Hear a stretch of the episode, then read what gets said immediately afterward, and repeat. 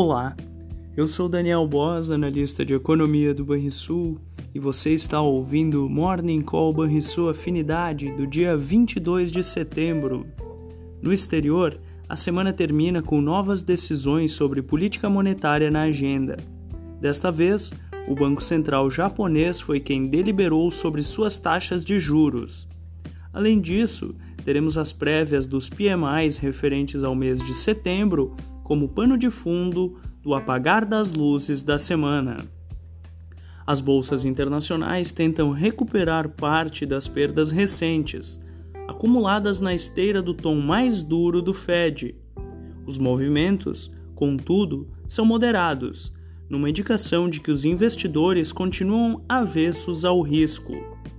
Vale lembrar que o Banco Central da Inglaterra decidiu manter inalterada as taxas básicas de juros, porém, mantendo em patamar restritivo por tempo suficiente, segundo falas de Andrew Bailey, presidente da autoridade monetária inglesa. O petróleo permanece estável e o dólar avança ante seus pares, após a decisão do Banco Central japonês de deixar seus juros inalterados. Essas foram as notícias internacionais. No Brasil, a agenda trará o relatório de avaliação de receitas e despesas primárias do quarto trimestre de 2023. A alta modesta nos mercados externos e commodities em alta, ou ao menos estáveis, poderão ajudar a missão do mercado interno de amenizar o duro tombo da véspera. Além disso, o real foi a moeda com pior desempenho e os juros futuros subiram em reação à visão de que o Banco Central brasileiro parece longe de acelerar os cortes de juros, na esteira de um ambiente global adverso. A cena política ganha espaço e o andamento da pauta econômica pode estar em risco, principalmente após a decisão do STF sobre o marco temporal a bancada ruralista ameaça obstruir qualquer votação no Congresso.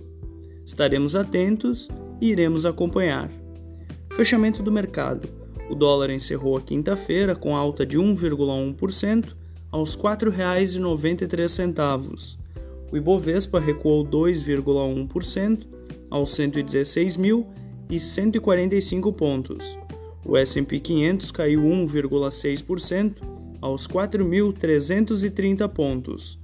O DI futuro para janeiro de 2024 ficou estável, a 12,26%, e o DI futuro para janeiro de 2030 subiu 13 pontos base, a 11,22%.